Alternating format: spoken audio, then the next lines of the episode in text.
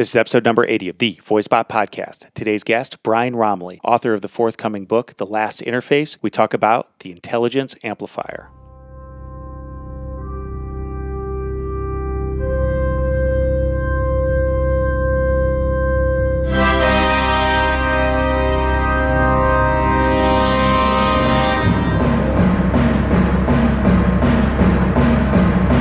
Welcome back, VoiceBot listeners. We have a special episode this week recorded live on site at the Alexa Conference in Chattanooga, Tennessee. Many VoiceBot listeners have asked when Brian Roemmele will get behind the mic with me for an interview. Well, we have him today in his first interview after revealing his latest project called The Last Interface, in which he introduced a new product concept called the Intelligence Amplifier. It was the most controversial presentation of the Alexa Conference. A lot of people loved it. Some people were confused. Some people did not like it. I heard from across the spectrum. I'm sure none of that will surprise Brian. Some of his stuff seems out there. Some of it seems really practical. We break it all down this week. Brian's own words. We have a great interaction. I know you're going to love it. Before we get to the interview, I do want to recommend that a few of you who are listening for the first time and aren't familiar with it, check out Voice Insider. It's a weekly newsletter we use that complements the VoiceBot podcast. It complements the writing we do at voicebot dot a i. It is the type of information that insiders in the industry like to know, but isn't going to wind up in a news article. So we're not going to necessarily have articles about it in voicebot dot a i. So the question is, how would you find out about it? And yet it's still useful to you. So Voice Insider is that newsletter where we put things in. We do thought pieces called Think Tank, Something You Don't Know, Chart of the Week. There's a lot of interesting things in there. I think you'll like it. In particular, this past week, we focused on what is probably the biggest acquisition to date in the voice industry since, at least since A P I dot a i, almost two and a half years ago now, by Google. So that's the type of thing that you might want to learn first before a lot of the other people in the industry. We put it in Voice Insider. Coming up, we have information about a voice industry company that shut down. We have another that got some funding that you probably don't know about. Yet another about a company, a manufacturing partner of Google Assistant that's having a lot of trouble bringing a Google Assistant-enabled speaker to market and why that is. These are the types of things you're going to find in there. Plus, we have these thought pieces. We talk about duopolies, and we just did a rundown of C E S and why the duopolies are starting to break down so quickly. So check that out. The way to find out about Voice Insider, the way to learn more and to subscribe, easiest way, go to voicebot dot a i forward slash insider, voicebot dot a i forward slash insider. Then you can just click through. It's a Patreon page. You can subscribe. And the moment you subscribe, subscribe, you actually get access to all previous issues. So we've had twenty-two to date through mid-January. So you get access to all those immediately. And then each week in your email inbox, you get the new one. And you can always refer back to them later through Patreon, through email. So I definitely check that out. A lot of news that we're breaking in Voice Insider that's not showing up in voicebot dot a i. It'll keep you on the inside, in the know of what's going on. Now to Brian Roemmele.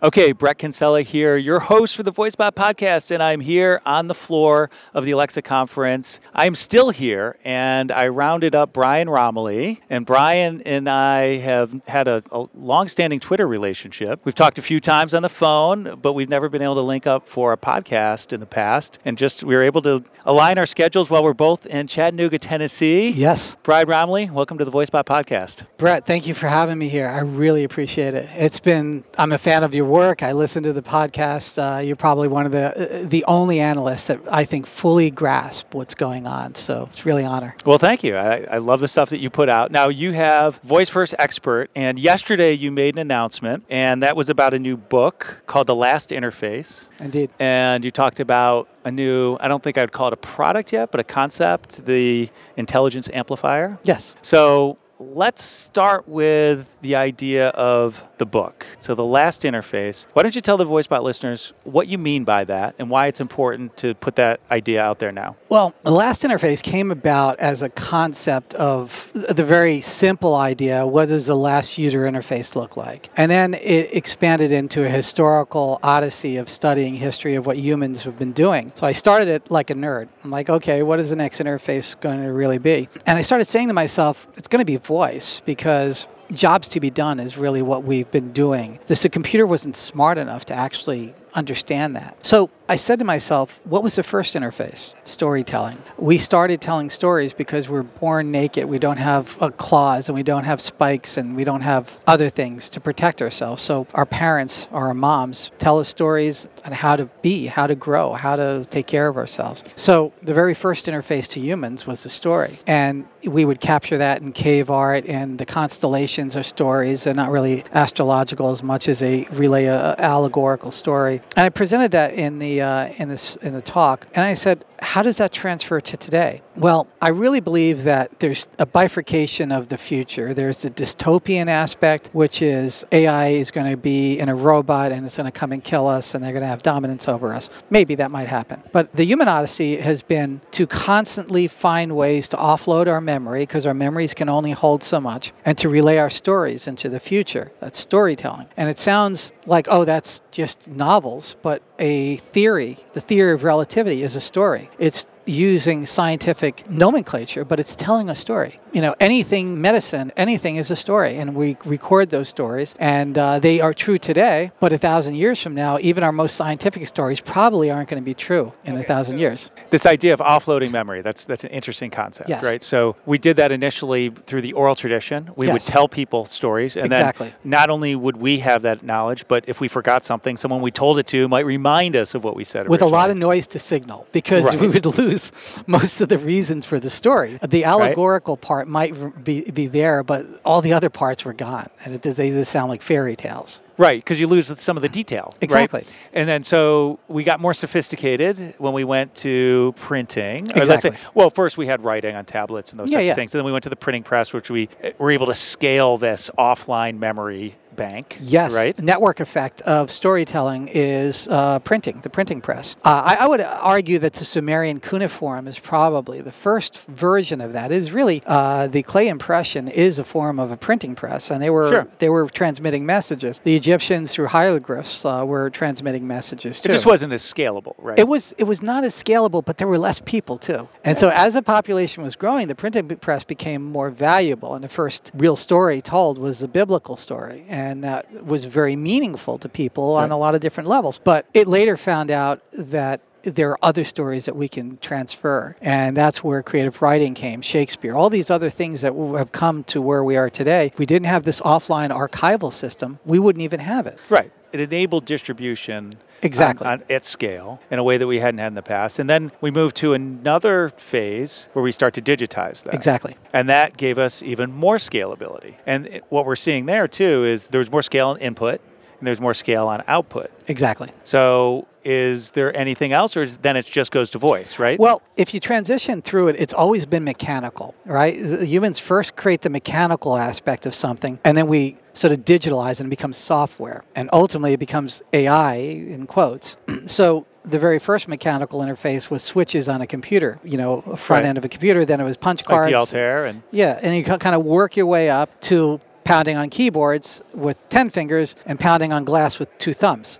Right. So we've kind of regression. Way, regression. Yeah, yeah, exactly. So we know that that's not sustainable because that's very low throughput. What I demonstrated last night is that our sense organs uh, process, let's call it two hundred million bits per second. Uh, I, I went very low on the number I chose last night, but I wasn't using all the other sense organs, just the eyes and ears. But we can only, in our brain and our consciousness, handle forty bits per second. Now, that's not a guess. That's research. Over five hundred studies of human throughput is in that study, and it's uh, by Tor Nørretranders in the New User Illusion. The User Illusion is probably the most profound book of the last hundred years because it shows how humans are taking in the world. We forget ninety-nine percent of everything we see. And I used the demonstration of people walking into the hall. Do you remember coming in here? Of course. Can you see yourself coming in? Yes. Most people actually see themselves visibly coming into the hall. And if that's the case, who was holding the camera? You constructed that okay, memory. Okay, so, so let's walk through that because that was a point in your presentation I think that confused a lot of people. People asked me about that afterwards. I'm sure. What does that mean from a human consciousness standpoint to not only remember walking in, because they can see and they have a memory of that, that's recorded, and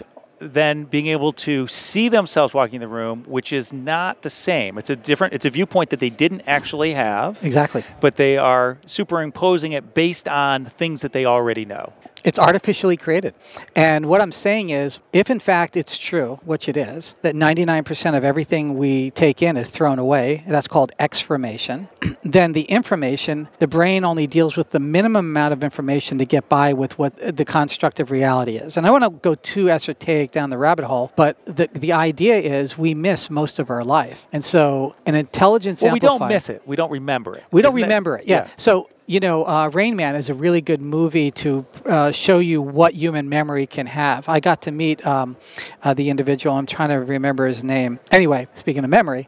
Uh, the he, character that Dustin Hoffman He was, he was played, a real yeah. person, and I got to meet him. His dad and him were just beautiful people, and he had, uh, you know, a memory that literally could take in something instantaneously. So it's a proof case that humans are, in fact, taking in this information, but they're not... They can't access it, they right? They can't access it because the neurons aren't there. There's people like, I've seen Mary Lou Henner do this. She's People know who she Brilliant. is. And she can tell you in nineteen eighty-four what she had for lunch yes. on Tuesday, November twelfth. It's amazing. It's absolutely amazing. And people say that's photographic memory. It really isn't. It, it is iconic memory. And we're using mnemonic structures in the right hemisphere of our brain to store that information. Using our thumbs and our fingers, we're using the left part of our brain, which is a sequential brain, because we have to pair up in a very short buffer the things that are coming out of our right brain or neocortex and, and our corpus callosum. Uh, the gentleman was Kim Peek. He passed away. Right. And, okay. and Kim was just absolutely brilliant and just a beautiful individual. But the encephalitis that he suffered that caused the damage to his brain, because it was damage. It didn't make him an idiot savant or autistic savant. People use all these terminology. He literally had da- damage to the corpus callosum in such a way that his, um, let's I use simple terms, long-term memory was available to him at any moment in time. But at the same time, his communication skills were very limited. Right. And his um, human interaction skills were even more impaired. Okay, so so let's let's get back up to the presentation yesterday and, and when we started talking about this idea of, of stored memory. And there's two aspects to this. Yeah. There's the inputs to create the storage, and then there's the ability to retrieve it. Exactly. Okay, so if we talk about speech, it's a much higher input than typing, because most people speak around one hundred fifty words per minute, for typing maybe exactly. sixty, thumb typing maybe thirty. If that. Yeah, exactly, if that. Autocorrect screws yeah. most people up. It, it, it slows, slows you down. down. It yeah, does. It's it terrible. Does. Uh, so that's a higher throughput input mechanism into your memory storage. If it understands your intent and your natural language, you know, decoding. But the intent extraction is the important part. Is that why is the intent extraction important? Because it could just be stored as an audio file. Okay, so basically that's useful, but it's not as useful for the ultimate grand mission of this. The the grand mission of what the last interface is about and the intelligence amplifier is it's taking in everything that's going on around you in real time. And, uh, you know, you can't see this, but imagine uh, a, a video camera and an audio recording device that is not going to the cloud, but it's going only to you. Right. It's encrypted, let's call it blockchain, and it's highly encrypted. And the only fantasy part about this is that we now have a social contract with how we use it. That if I'm sitting next to you and you want a private conversation and I'm in certain proximity, you can press a button and turn my camera and microphone off. So a private conversation can can retain privacy. But otherwise, it's recording, and there's been very few reasons why you want to do that, because people aren't going to use this to play videos back. They're using it to be a memory enhancement system and an intelligence amplifier. So it remembers that you and I talked. It remembers you through facial recognition. It extracts the intent of our conversation, and then it creates neurons to remember the details of what we talked about. And in the future, all of these neurons will interconnect outside of you and inform you as a whisper in your ear, not as an Alexa far-field device, but as an in-ear device, letting you know, oh, you met with Brett on this day in January, and this is what you talked about. Right. It's it's very similar to in politics or sometimes in business. You see very uh, accomplished people, maybe elected officials or C E Os, yeah. will have someone following them around, all their the chief time. of staff, and they'll be, this is this person, this is when you last met them, that type of thing. And you're saying that that's an assistant, that's a human assistant. Yes. It's helping augment your intelligence, Absolutely your capability. It. Crystal You're clear. saying we can have this as a technology product that's today. personalized to each of us. Today. Okay, so that's great. So we can have this today. And so is that a product that you're building? It's a product I'd like to build, but I am in my garage with a piggy bank, and I've done this hacking junk together. I do use the cloud because I don't have that many Raspberry Pis to simulate facial right. recognition. Of course. but at some point, we would be able to put that in a very small system. Everything that is done in the cloud today will ultimately be on a chip. I mean, everything. So A I doesn't need to be in the cloud. It right. only is in the cloud because I B M at one time needed to be filling up a hall almost this size right. for the very first computer. So things are going to get smaller. So this whole idea that everything's going to be up there is a fallacy. It's a short-term thing. Nor do you want it to be that way. If this is with you all the time from the day you're born to the day you die, your intelligence amplifier, it is the most personal human invention ever crafted. And you only want those that you want to have shared with that knowledge to have access to it. So while it's with you, it uses biomarkers. And once it's away from your body, nobody can talk to it. Nobody can interact with it. Isn't that kind of like this iPhone that I'm, hand, I'm holding right now? It's an intelligence amplifier. Absolutely. I can go out and I can get information about me. I've got pictures, things yes. that I've done. I can go do search so I can access things that I don't know. Exactly. Um, and I can retrieve them. And it's got biometric authentication. So you can't use it. Mostly. Mostly. Mostly. I mean, certain people... Unless somebody holds it up to your face while you're sleeping. And yeah, my kids do that all the time. Oh, do they really? Yes. Oh, that's... Shh. Don't yeah, tell don't people. Tell them. Yeah, exactly. I know. So, uh, so we have that right now. And so... The idea here is you're saying we could have another type of device that's basically much higher resolution. Yes. Uh, and, and more personal. Because this is essentially a mass market device. And proactive rather than just active. Okay, let's talk about that. Proactive. So, so reactive. Yeah, it, all of this stuff is happening already. Right. So it's not new technology. The difference is... And we're not needing some super A I, general A I that everybody fantasizes about. I'm not talking about Turing tests. I'm not trying to fool you into thinking that this is a human. What I am saying is that the more context I know about you, the easier it is to guess what you really want. But as you give up context, you give up privacy. And there's ethical problems with that. You don't want all that context in the cloud. And, and why don't you want it in the cloud? Well, we can just look at what happened over the last two years when just emails and private photos and text messages were released. It's a security risk. It destroys people's lives. And it destroys maybe a multitude of, uh, of lives and philosophies. So I, one of the high points of what I said in the, in the talk last night is that when we walk into this world, we have to have laws and rules that are equivalent to the uh, Murder One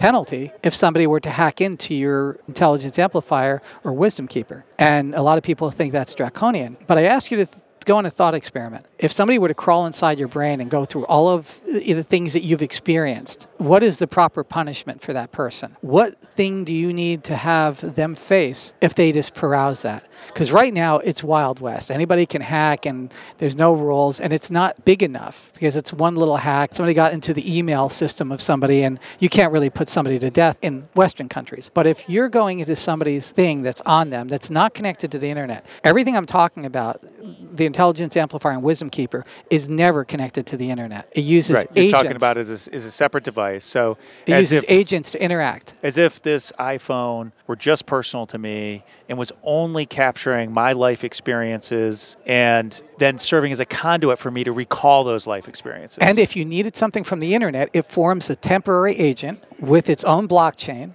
Got it goes it. out. It retrieves only that bit of information, like when's my flight and is there food on the flight or something like that. Yeah, and sort of insulates the core part of it, but and then it gets the agent, slipped under the, the door. Agent goes out, not the yeah, not the and the, they're completely the anonymous. Device. And this this completely breaks the rules of what the current internet's about, because the current internet is about knowing as much as they can about you and selling you as okay. Will, gov- will governments allow this? They don't have a choice. Uh, it's, it's they like, certainly do. Well, the governments uh, certainly have a choice, because you're, a choice. you're saying, first of all, in order for this to work, you have to have laws that are very okay. strict about this. The second thing is governments can essentially do anything. And, and Western democracies, the will of the people, if they legislate, they can do it. In other in autocratic systems, they sure. can just do it by fiat. So they could limit this. And what we're seeing is governments, as they've gotten a little bit of of a taste of the privacy data they, they can get, they want more and more and more. And this would be a complete reversal. It wouldn't even just be a degrading of what they can get today. It's a complete reversal. It would cut off what they can get today. Here's my uh, thesis on it. We will hit a privacy rebellion at some point. I can't predict the exact date, but as more and more people's personal lives get destroyed, whether you're the richest man in the world, which has recently happened, to anybody, there will be a point in time where people say, enough's enough. stuff, and not even not even government should have access to it. Is there any precedent for this? Yeah, uh, it, it's if you look throughout history, the reason why we created ciphers, the reason why we created secret uh, languages, all of the ancient wisdom has been capsulized into symbolism. We can go uh, Freemason. We can go. Uh, so what you're saying then, I, I think I, I get where you're heading with this. You're saying this happens all the time. Yeah, that there's it's right in front of us. Civilizations over time have become too intrusive, too controlling, and so humans have, through ingenuity, figured out ways to have private lives. Yeah, we, we, we call it, in a modern uh, context, maybe mystery schools, ancient wisdom. You can go to the corner of this building. It was uh, laid by Freemasons. They have a lot of knowledge that they transmit forward that only certain people get to hear. I know other cultures and other uh, societies, whether they're secret or not, that transfer knowledge and wisdom, a great deal of it. Tremendous amount of knowledge in the open public, but most people don't have the decoder ring to understand what it's saying. Okay, so we've talked about the last interface. I want to come back to that in a moment, but we've talked about the intelligence amplifier yes. and the wisdom keeper. Yes. So explain for the listeners what your concept is and the difference between the intelligence amplifier and the wisdom keeper. Really good point, Brett. Mostly the wisdom keeper is your legacy when you leave this world. And I use the example of a young man in a car getting into an accident, and I I connected that with a little girl asking for her dad over the radio. That's part of contact. And I tried to illustrate what it feels like to try to make that connection, to try to reconnect with the essence of what that person is.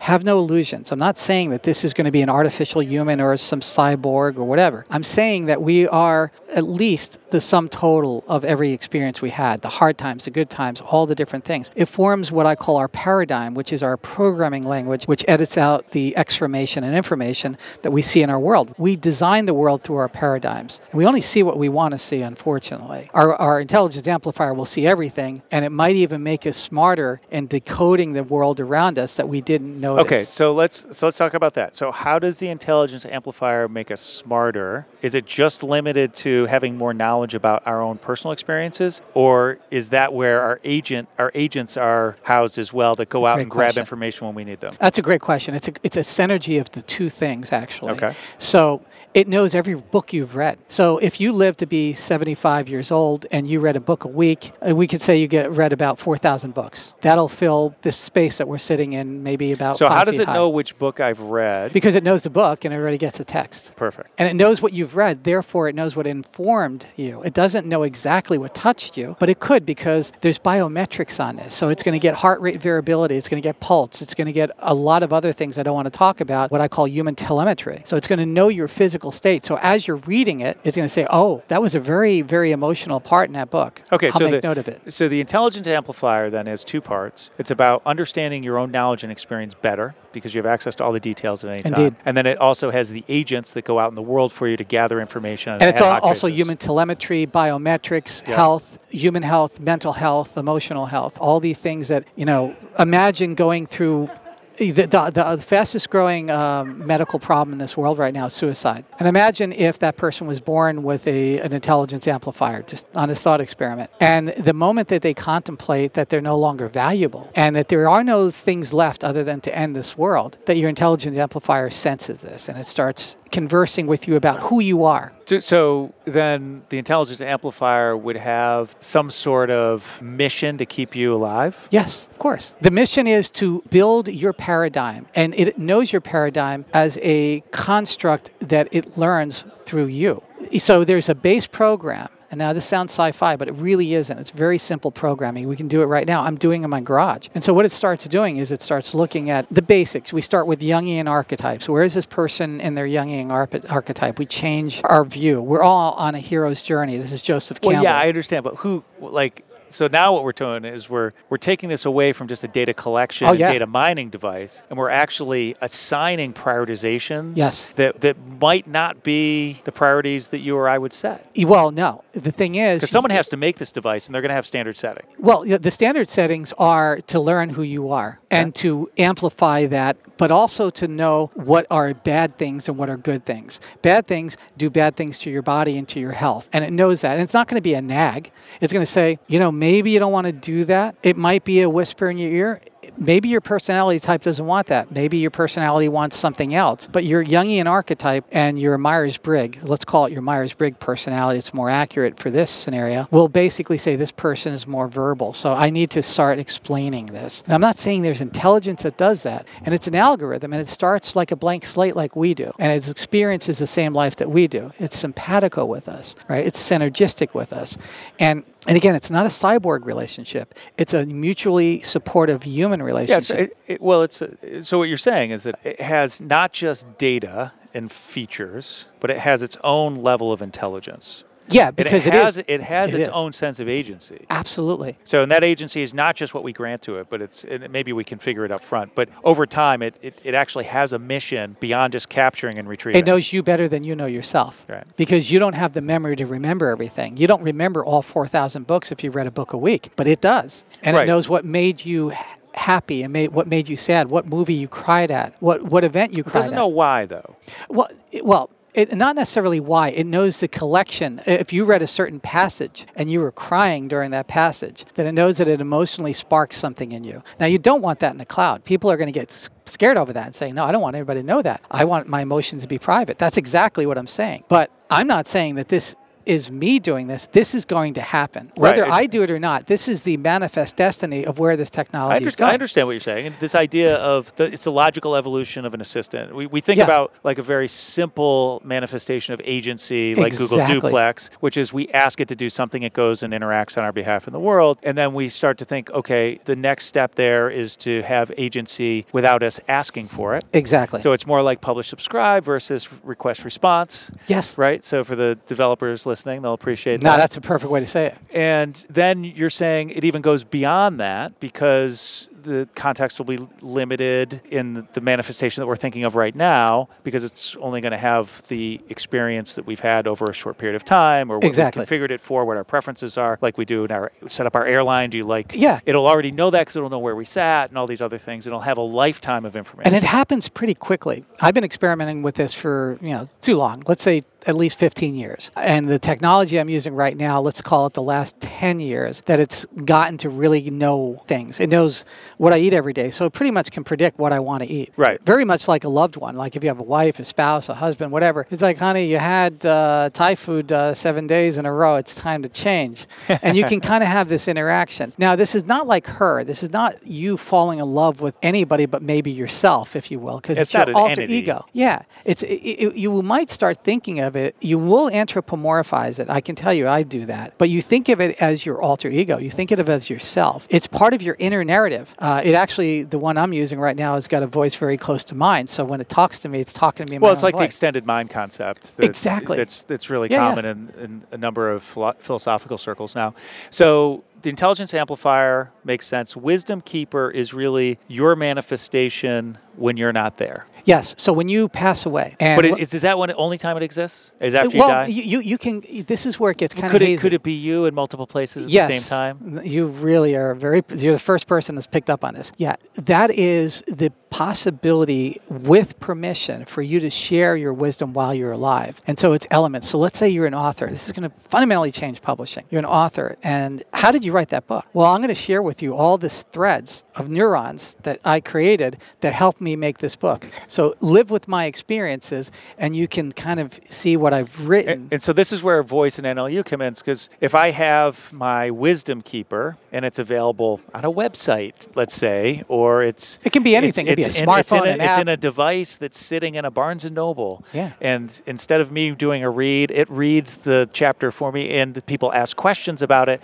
and it says, "Oh, when you were writing about this character in chapter two, there was this scene where they were frightened by." The rainstorm. Yeah. Did that? Where did that come from? Oh, when I was five years old, my grandmother hid me under the bed because I was crying with the rainstorm. Yeah, this is profound because imagine if everybody's got a hero that's listening. Imagine if you can go back and talk to that hero, somebody that really touched you. And maybe they're your parent, maybe they're your grandparent, maybe it's somebody in history. But just kind of use that thought experiment of wh- how powerful this is. You can have a dialogue with the sum total of knowledge of that person with edits. You're not going to hear about when they, you know, went number one or number two, you know, all this other kind of stuff because you there's certain things will be edited. And it's not going to be around for a government to carouse because it's going to be only voluntarily given. It's, it's almost like... It, if you uh, torture somebody, you can get it out, right? Yeah, you could compel them. Well, you could, but you would have to have their biometrics in such a way that they are, because the biometrics would be aligned for that person to be under yeah, no, a certain I, mind I, state. I get it. So and I think about the Wisdom Keeper, too. I mean, this is not really a new concept. So people wrote autobiographies. I'm standing on shoulders. Right. This so, is, well, this so is, we had autobiographies, right? Yeah. It's like, this is a little bit of me that generations past can, can learn about. We've had people do videos, like yeah. a lot of like heart-wrenching stories.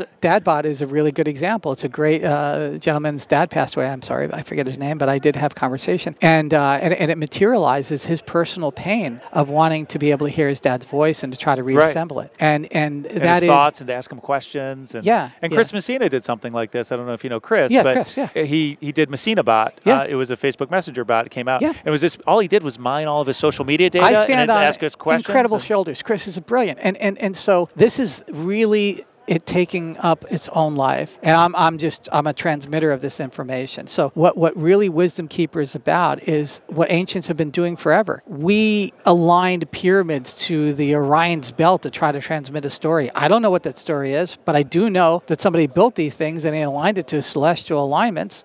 It's yeah. not a random number so of stars. So this isn't though, let's, let's think about it. This is the VoiceBot podcast. A lot of people who listen to this are really focused on the voice angle. Oh, absolutely. This is really more of an A I angle. But it's voice. Voice there's, first. There's, voice okay, voice first, not voice only, right? Yeah. So the idea is that we have voice because it's one of the senses that we would pick up to record our lives. It'll be a whisper in your ear, twenty-four seven, when you want it. You can tell it to shut up, but you know, if you if, if it's looking out for your best interests and saying, and that's Listen, better than Neuralink. Of course. Do you want something planted into your brain? I don't, but a no. lot of people are really they excited they about do, it. They, they think they do until they realize the only thing that they're listening to is the phonological loop, which is a silent voice in your brain. You cannot decode the the right hemisphere. There's no way to decode it because it is a mash of images. And whatever you got out would be all these things coming around. Think about how you create ideas. It's you, you collect them and you present them to the phonological loop, Broca's area and Wernicke's area, and we sequence them, unfortunately, one letter at a time as we type that idea That's out. Right. However, like, so we think about this, like the logical extension, right? And I, I can see great arguments to say that voice is the last interface. Just for what you're talking, there's whispering in your ear. Basically, it's replacing the, yeah. the voice in your head. You're, you're, you're allowing you to have this sort of external voice in your head. Now we really hear voices in our head. Exactly. Yeah. And we already have that today. I mean, yeah. through, through like AirPods, we heard yeah. Dave Kemp talk about Absolutely. Some of the things that are going on in, in the hearable space. The idea, though, around Neuralink is that even voice is a small throughput mechanism compared to some sort of higher throughput that you could theoretically put through you, directly into the nervous system. Exactly. And, and you know, the problem is when you actually get down to it and talk to the scientists, I've studied this for decades, is you're actually talking to Broca's and Wernicke's area because those are the only areas that can decode language. And we have to communicate some form of language for the brain to understand. We don't know how to c-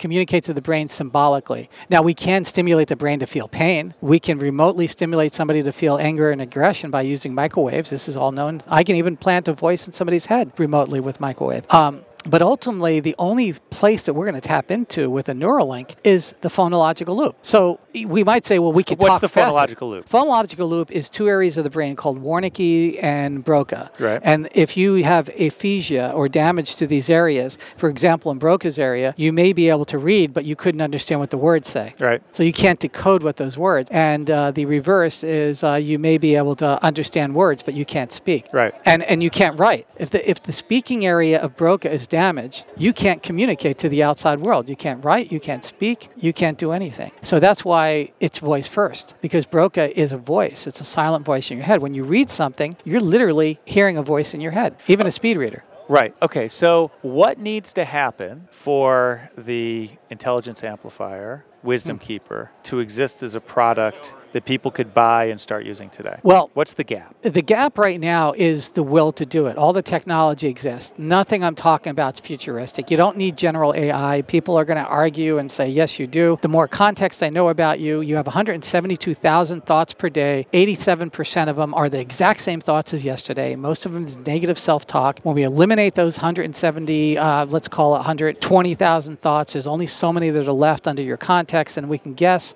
And then we have what seems seems to be almost godlike ability to understand you. Now, do you need general A I at that point? No, it understands you. So I don't need to pass a Turing test. I right. now have the ability to communicate. Okay, so... So we have the will to have to build it, and then we have to create the monetization of this. It's not the... Monetization? So, yeah, it's going to be monetized.